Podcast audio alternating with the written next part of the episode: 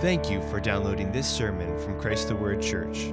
If you would like more information on how Christ the Word is reaching, raising, and teaching generations in Northwest Ohio and Southeast Michigan, please visit us online at ChristTheWord.com. Last September, my family and I were not here. We were in the state of Washington on vacation, and one of the places that we really wanted to get to before we came back across the country was the Hoh Rainforest. And so, near the end of our trip, uh, we decided to take the about maybe hour, hour and a half drive from where we were staying up near Port Angeles, uh, down west on 101, and then down uh, toward Oregon. And, and we, it's a long way to go to get to this park. There's one entrance to the park. And as we were driving, um, one of the things that we were surprised by were all the small, dilapidated towns that looked like they'd been dried up from regulations and limitations forced upon the tree harvesting industry on the peninsula. But one of the towns that we drove through looked particularly sad and depressed. And what made this particular town look so pathetic was the sun bleached remnants of what looked like a tourist attraction turned ghost town. We were driving through, at that point, Forks, Washington. How many of you have heard of Forks, Washington? Few hands. Forks, Washington is only known, and probably only ever will be known, for being the geographic setting of the immensely popular novel and film series of Twilight, which I absolutely know nothing about. Other than this, I know that it is just one in the trickle, one little trickle rather, in the ever flowing stream of movies that I would categorize and you would probably categorize as, as dark fantasy. Uh, when you go to the library to rent a movie, how many people do that anymore? Good, glad we're not the only ones. When you go to the library or when you scroll on Netflix, you are inundated with movies about vampires, about zombies. When you go to Barnes and Noble, you meet an end cap display that's Pride and Prejudice and zombies. I mean, um, you scroll through tons of movies about the undead and exorcisms, mass murders, and all sorts of subjects that find their source and their root in a world of darkness and evil. And of course, I've mentioned movies because they're probably the most popular, but it goes way beyond movies. Our culture is fascinated with all sorts of what I call dark content, whether it's romance novels, whether it's comic books, whether it's video games, whether it's pornography, we have a fascination. And though obviously there are many problems with this sort of entertainment, I think one of the biggest that is not obvious at first is this that they are all feeding us and teaching us about the nature of spiritual darkness. Christians should be informed by Scripture, not by the things of the world. God is true. The Psalms say that his words are pure words. On the other hand, Scripture also says that Satan is the prince of darkness, that he was a liar, that the truth cannot be found in him. He was a liar from the beginning. I remember I was reading this morning before the service, before church, and I was reading the Psalms as I would typically do on a Sunday. And I decided to just read Psalm 1 or listen to it a few times. Um, and it was striking. Blessed is the man who does not walk in the counsel of the wicked, sit seat of the scoffer, stand in the way of the sinner. Um, and normally, when we hear that, we think of literally doing those things. It goes on to say, But he whose delight is in the law of the Lord uh, will be blessed by God. He who meditates on the law of the Lord will find God's favor and blessing. It's saying the same thing. It's saying, if you walk in the way searching for my truth in Hollywood, you are not going to be blessed by God. Don't put yourself under that influence. The righteous man, the Christian man, the Christian woman, looks at the perfect law, the law of liberty, the holy words of God. Uh, so, we as Christians should never channel comic books, Hellboy, It, uh, when we're thinking about the spiritual forces of darkness in this world. God's word speaks to the nature of Satan, demons, and spiritual darkness. And as Christians, our thoughts must be informed and regulated and governed by Scripture alone. And listen here, just at the outset, I want to say that many of you are probably thinking, I don't consume that sort of entertainment. Well, I would say you're right not to, and I don't either. But we would be deceived if we were to think that we are not, or our children or not, are not influenced by that sort of thing. It's the same as if I say, think about Jesus Christ. Now, whether you not you've watched the Jesus movie or Passion of the Christ, there is probably an image, probably, of a white man with long hair and a beard that comes to your mind if you're to think of that, even though there's no rationale for that. It doesn't speak to Christ's physical representation in Scripture other than he was despised and rejected of men, acquainted with suffering. So there's these things culturally that are constantly being displayed to us, and whether or not we purposely buy a ticket to go see it or not, we can't make the mistake of thinking we're totally immune from that sort of influence, and we don't help ourselves when we do. Two weeks ago, we heard about Jesus triumphing over the power of nature, calming the wind and the waves with his apostles in the boat. This week, we read about Jesus triumphing over demons. Our passage is Matthew chapter 8. If you turn there in your Bibles, Matthew chapter 8, verses 28 through 34. And I ask that you stand with me as we read the Word of God you don't have your Bibles this morning, it will be on the screens. You can follow along there. This is the word of the Lord. When he, Jesus, came to the other side into the country of the Gadarenes, two men who were demon possessed met him as they were coming out of the tombs. They were so extremely violent that no one could pass by that way, and they cried out, saying, What business do we have with each other, Son of God? Have you come here to torment us before our time? Now there was a herd of swine, many swine, feeding at a distance from them. And the demons began to entreat him, saying, If you're going to cast us out, send us into the herd of swine. And he said to them, Go. And they came out, and they went into the swine, and the whole herd rushed down the steep bank into the sea and perished in the waters.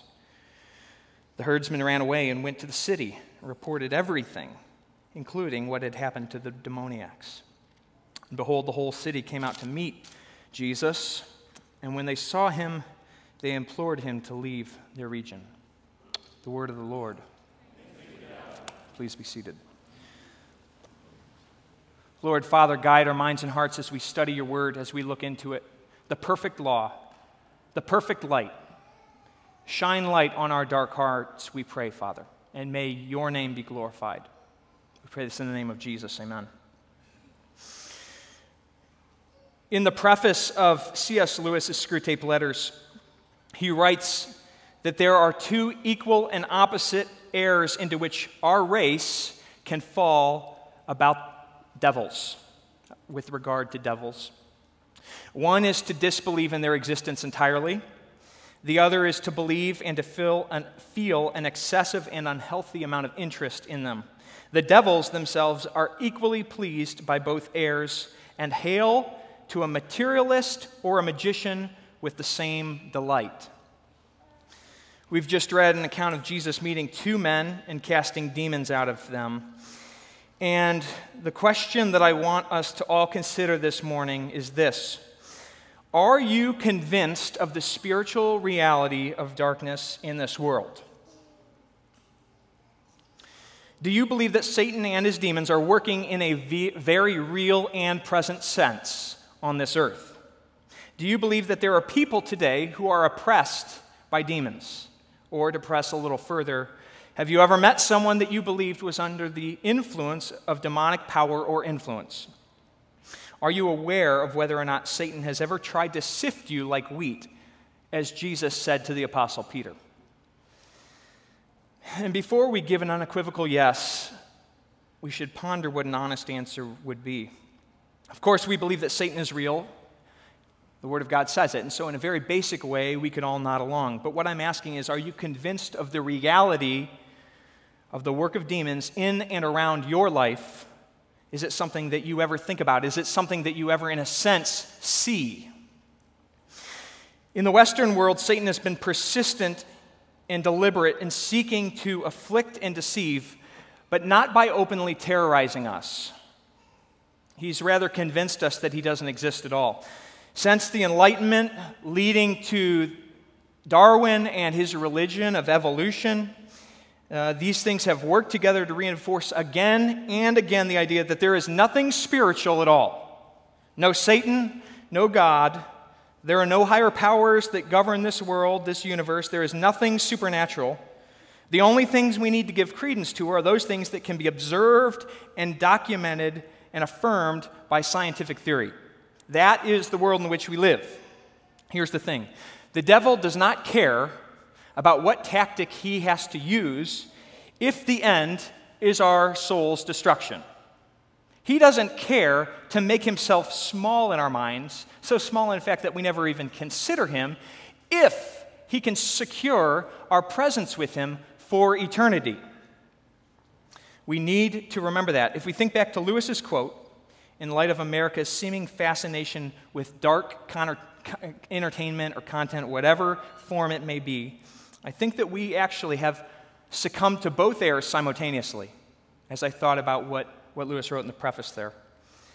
We have an unhealthy interest, on the one hand, for portraying spiritual darkness, and simultaneously, maybe as a result of always seeing it being produced by the same people that make all sorts of other imaginary things, we don't believe in it at all. It's just a movie. It's actually labeled many times under the word fantasy. And I, I, got to thinking, you know, what actually is, I know what fantasy is, I know what fantasy video games are, but what does fantasy actually mean? And I looked it up, and um, fantasy is the faculty or the activity of imagining things, especially all those things that are actually impossible. So, this is how we label this sort of content, which we consume, or maybe which our children consume, or the content that is swirling around us.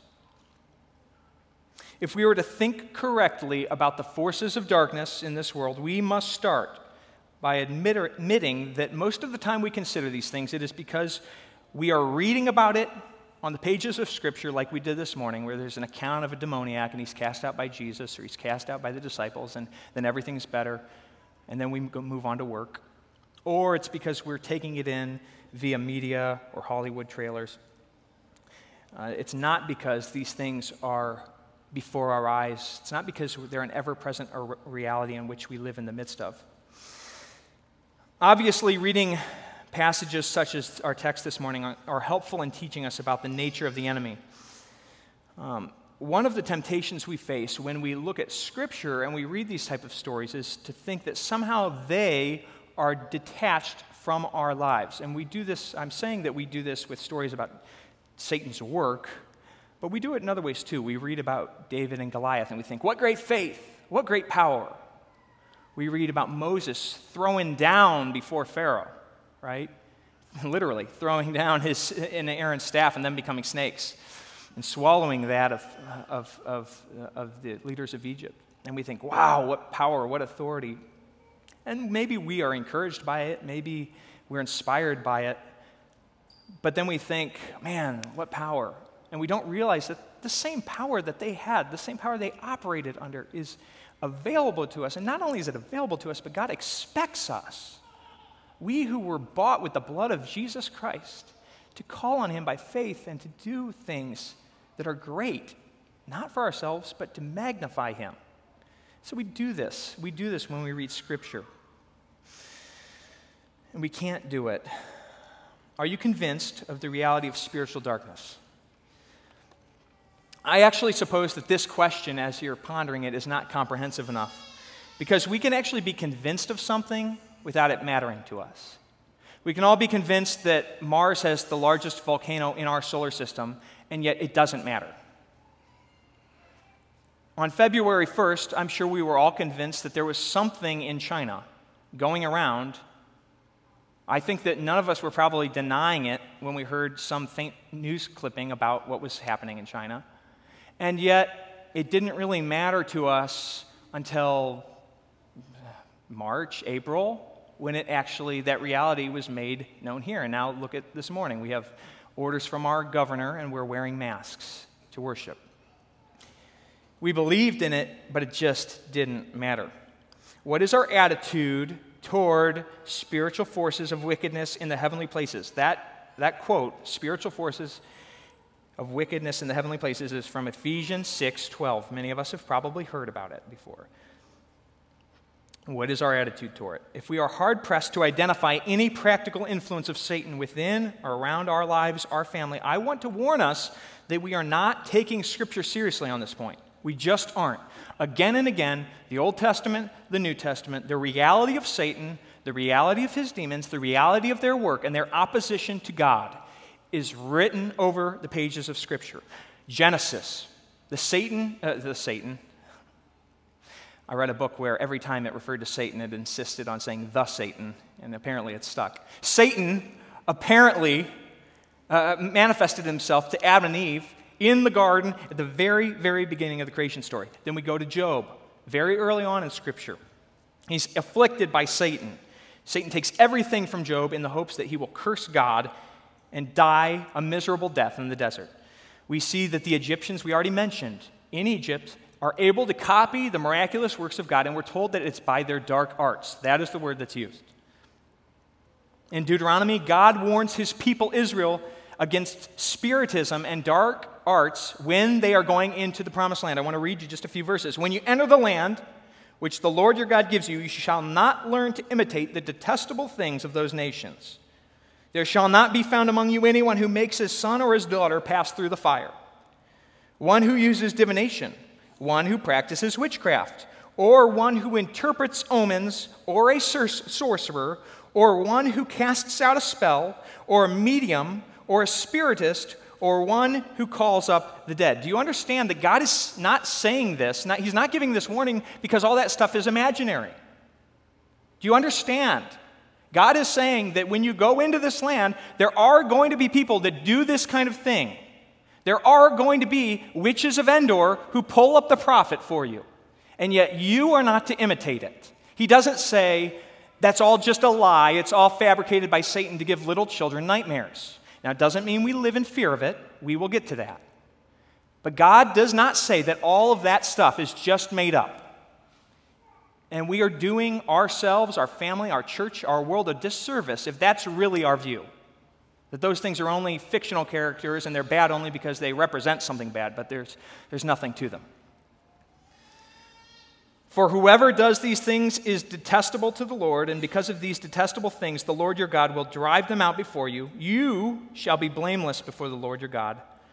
For those nations which you dispossess, listen to those who practice witchcraft and to diviners, but as for you, the Lord your God has not allowed you to do so.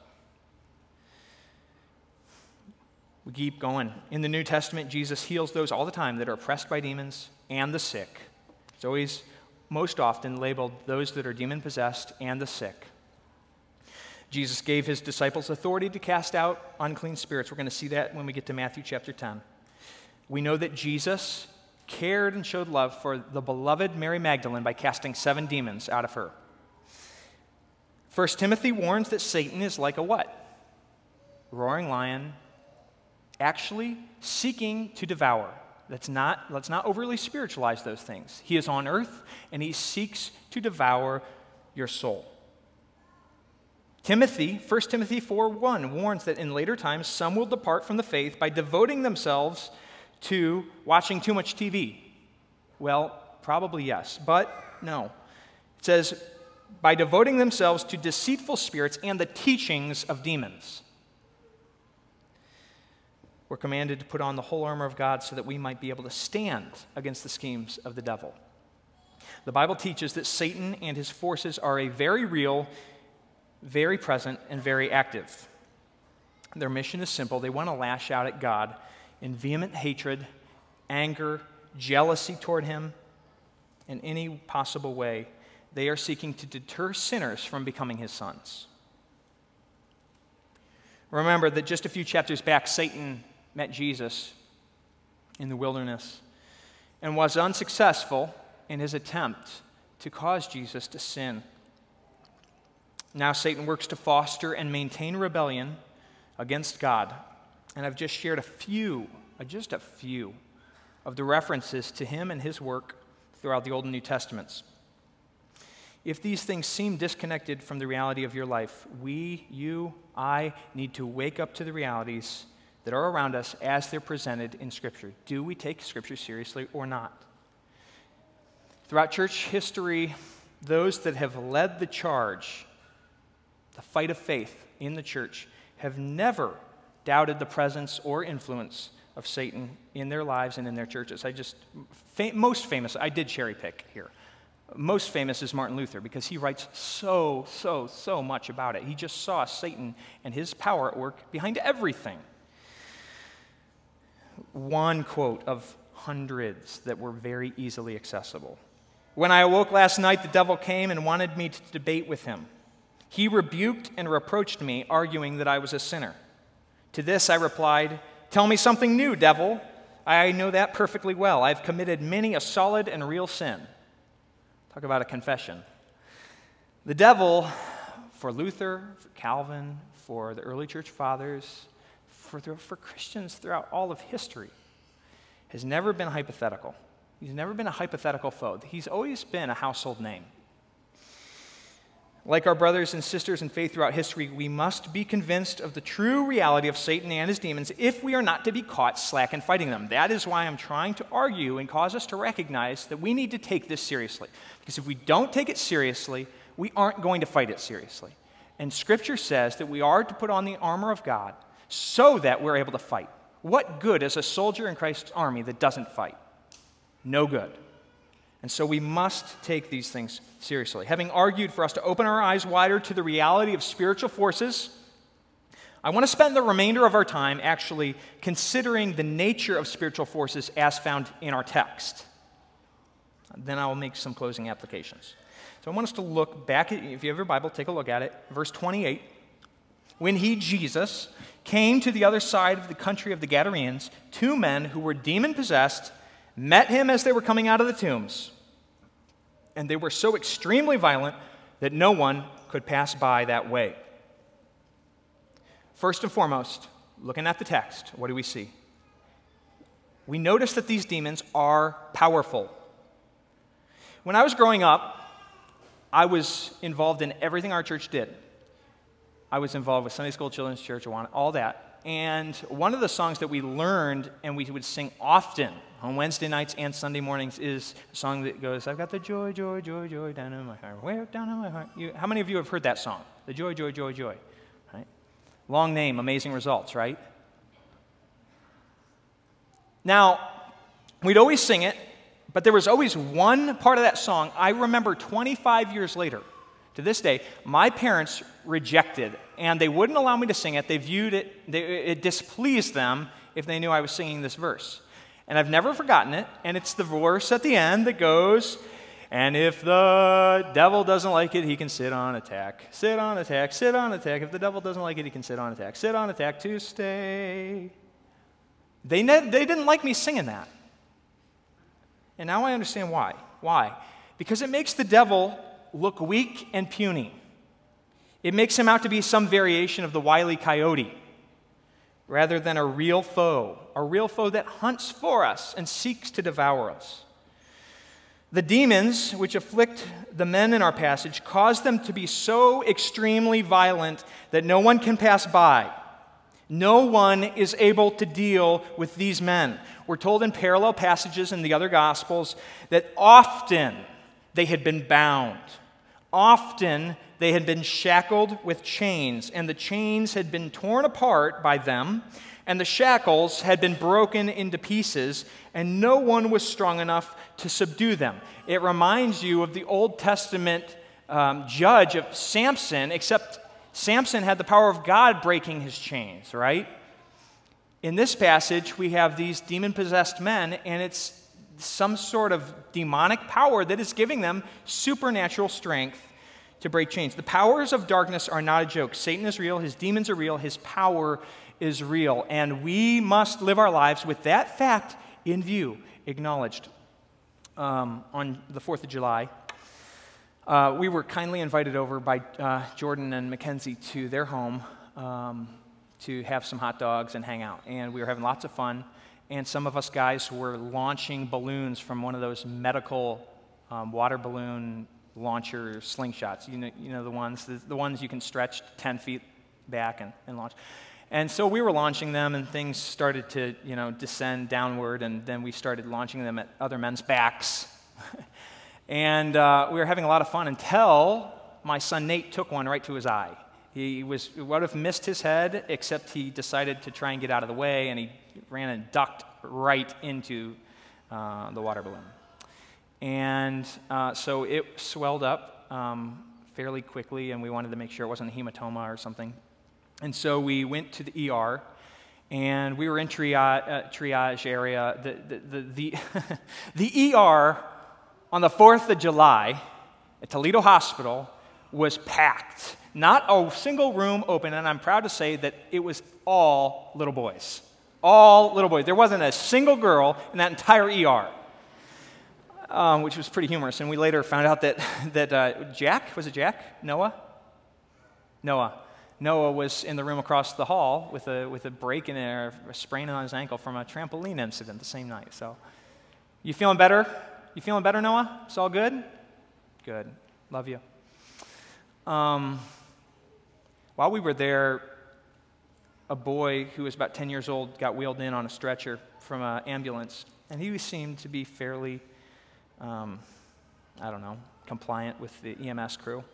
And they put him right in the room next to us, and, and uh, he was quiet, and was, they were having a hard time getting any information out of him. And his dad arrived, and they, they uh, apparently, from what I could hear, because it was happening right outside, this has happened before he's come in for something I couldn't tell what it was. But what I could tell is when it came time for the, the, the uh, CAT scan or CT scan, uh, we took Nate out. And as we were taking him out, things started to escalate in the room next door. And uh, this boy, who was 10 years old, sweet looking little boy, I don't know what happened. Something happened that was uh, cataclysmic during the CT scan. And when we came out, there was all sorts of very uh, very troubling screaming and guys having to try and hold him down. It was, it made an impression. I'm not trying to make this, this kid look bad, but it was really troubling to Aaliyah and I. And we went back to our room and we sat in there and we just sort of listened. And thankfully, Nate was asleep, uh, so he didn't hear any of it. And honestly, Aaliyah and I ended up praying and just said, This kid is troubled. This kid is struggling with something. There was six full grown officers trying to hold this kid down. And he was giving them a run for their money. And it was really, it was not funny, and it was not, it was very sad. And we ended up praying in the hospital that whatever was tormenting this, this young boy um, would, would leave him. And the, the reason I say that is not to uh, make sport or fun or try and use a good illustration. The reason I share that is because the reality of Satan's power is real. It is real.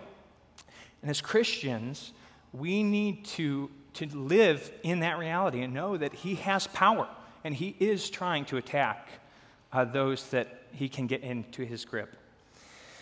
Um, if we look at the book of Jude, the church is warned regarding those who creep into the church under the guise of religious devotion, but have no faith, no love for Jesus. And it says this These men, also, by dreaming, defile the flesh, they reject authority and they revile angelic majesties. But Archangel Michael, when disputing with the devil and arguing about the body of Moses, did not dare pronounce any railing judgment, but said, The Lord rebuke you.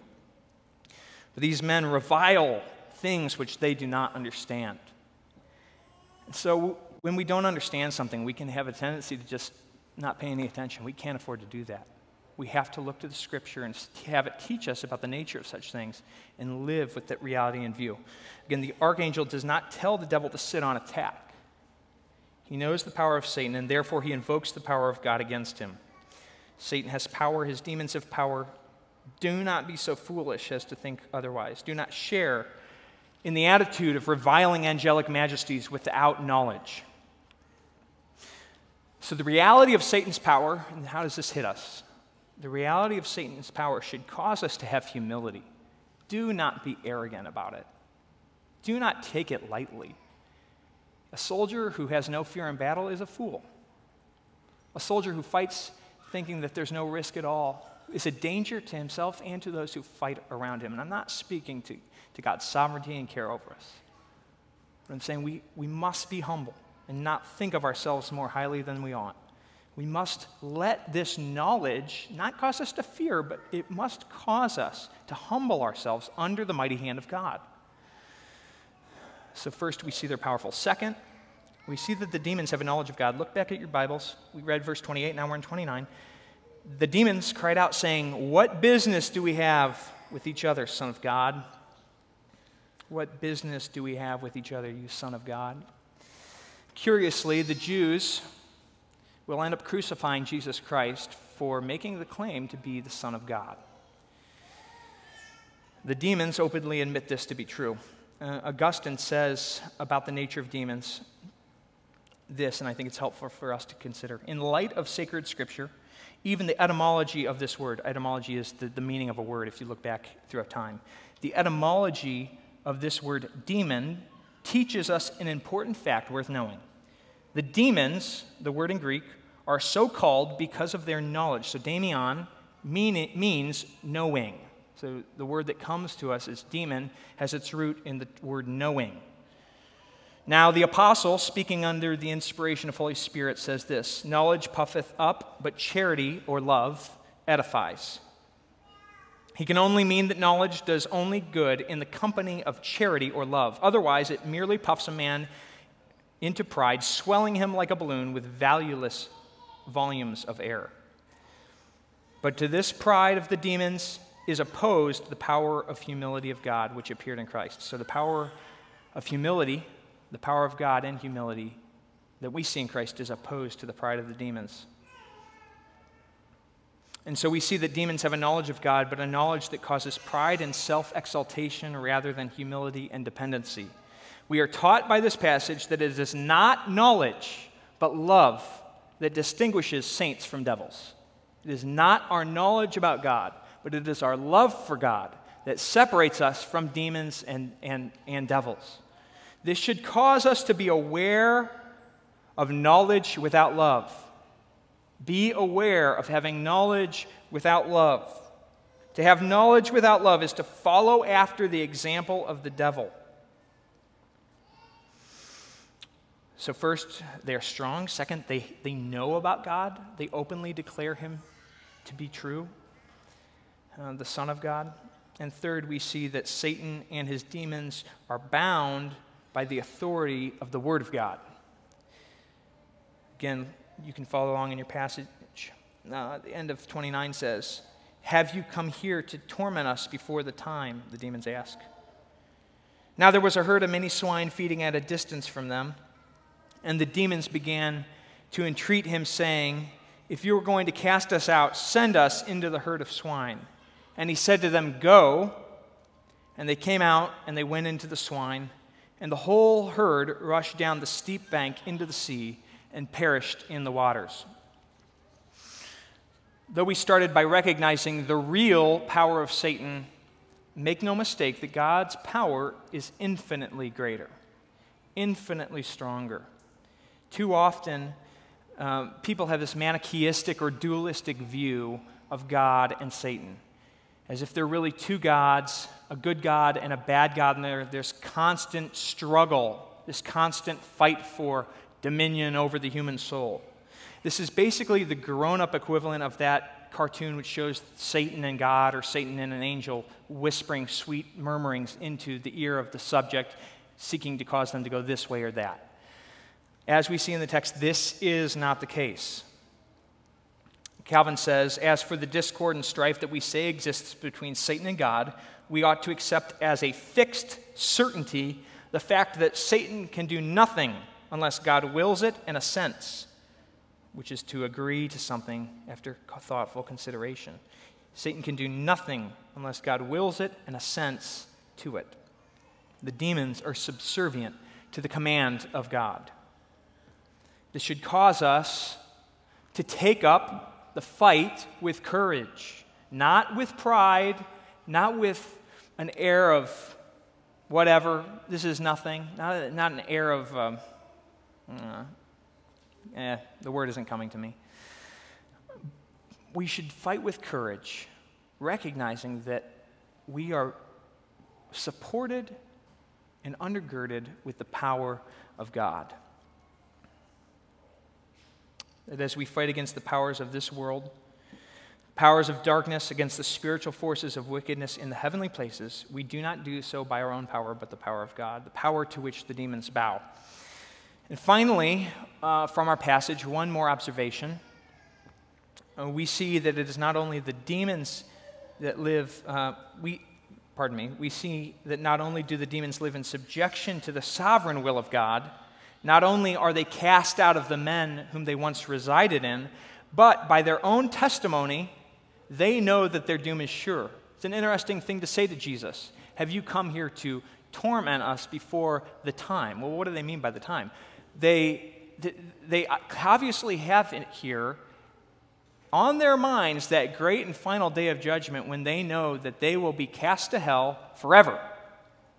They know that that is a present reality, and the train is left the station, has left the station, and is on its way to that final destination. And they, they know it's coming for them. And so God, and so rather they say to the Lord, Have you come to do this to us now? Of course, you know, maybe they were actually surprised. If you think about it, demons, uh, their knowledge puffs them up. We know from Isaiah and other places that Satan uh, was actually uh, one of the angels of light, right? And that he fell.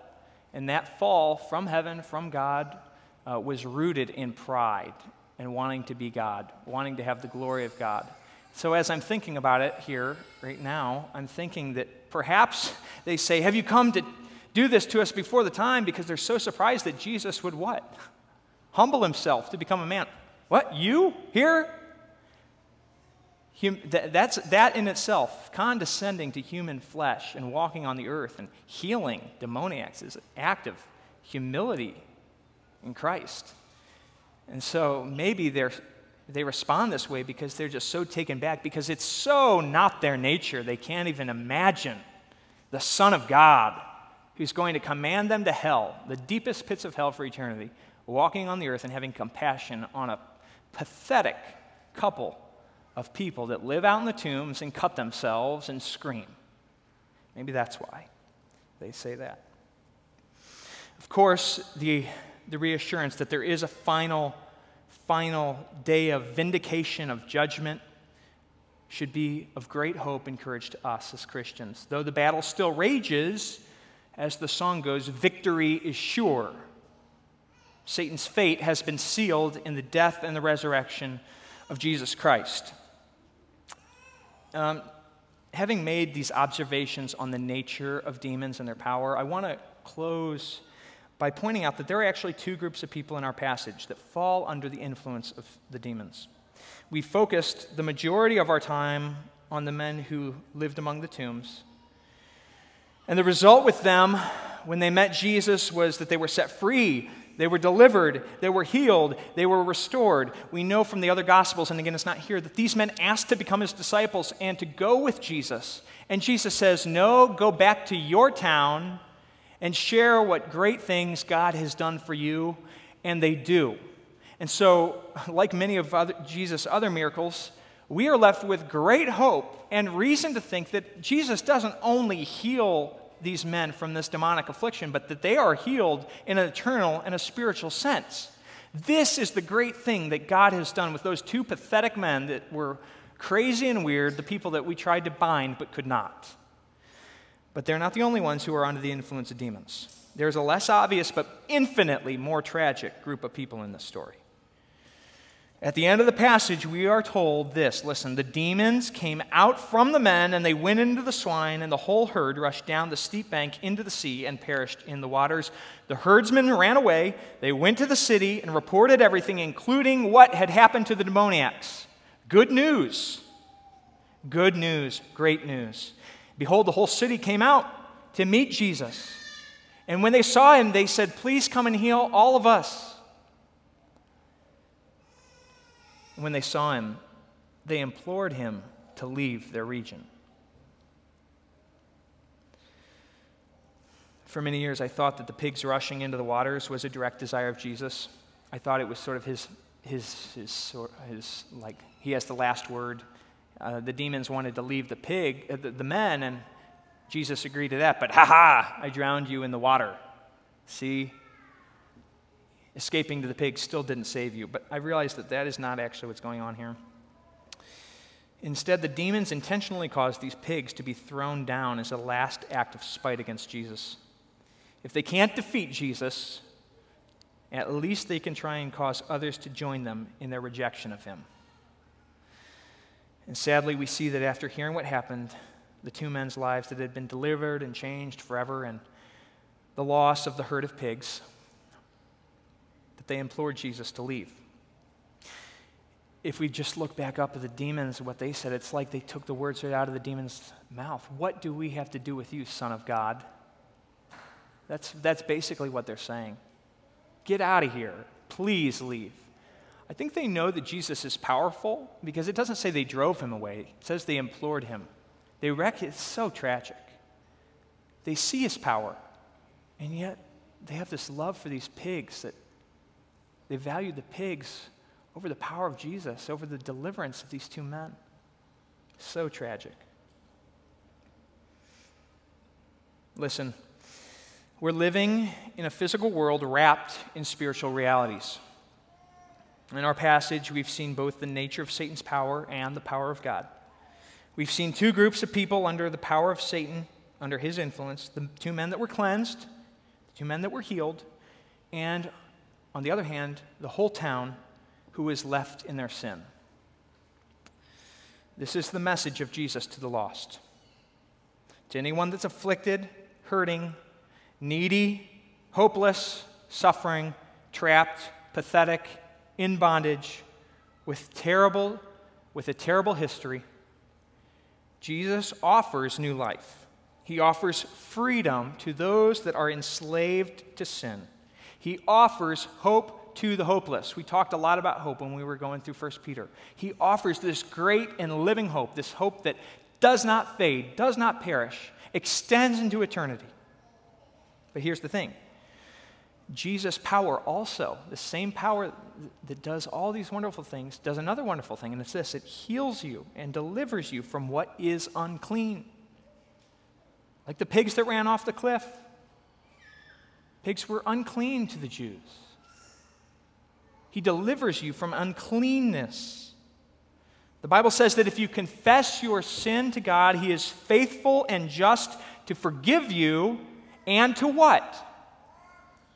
To cleanse you from unrighteousness. He eradicates the parts of you that are unclean. In the end, the townspeople didn't want Jesus' cleansing. They were too distraught over what Jesus' salvation had cost them in the form of flocks to see the glory of souls that had been delivered, that lives had been saved. Please do not make that mistake.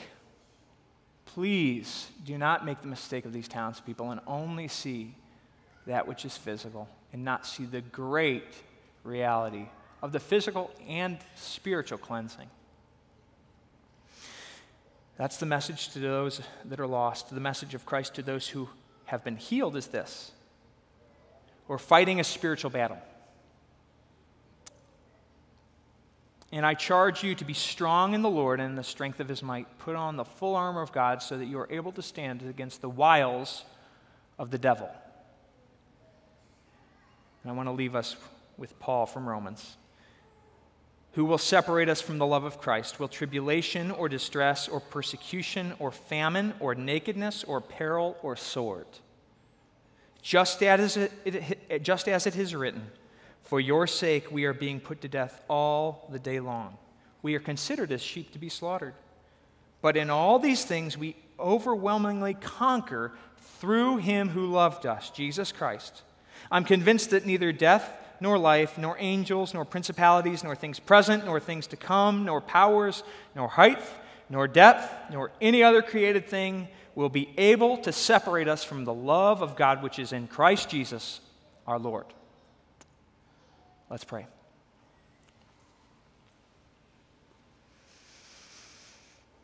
Father, we thank you for these words. We thank you for this promise. We are utterly aware of our weakness. We are utterly aware of our sinfulness before you. Father, help us to be good soldiers, men and women that stand on the truth of your word, that take it seriously, and that live reflecting it. Father, being magnified in our midst, we pray. In Jesus' name, amen.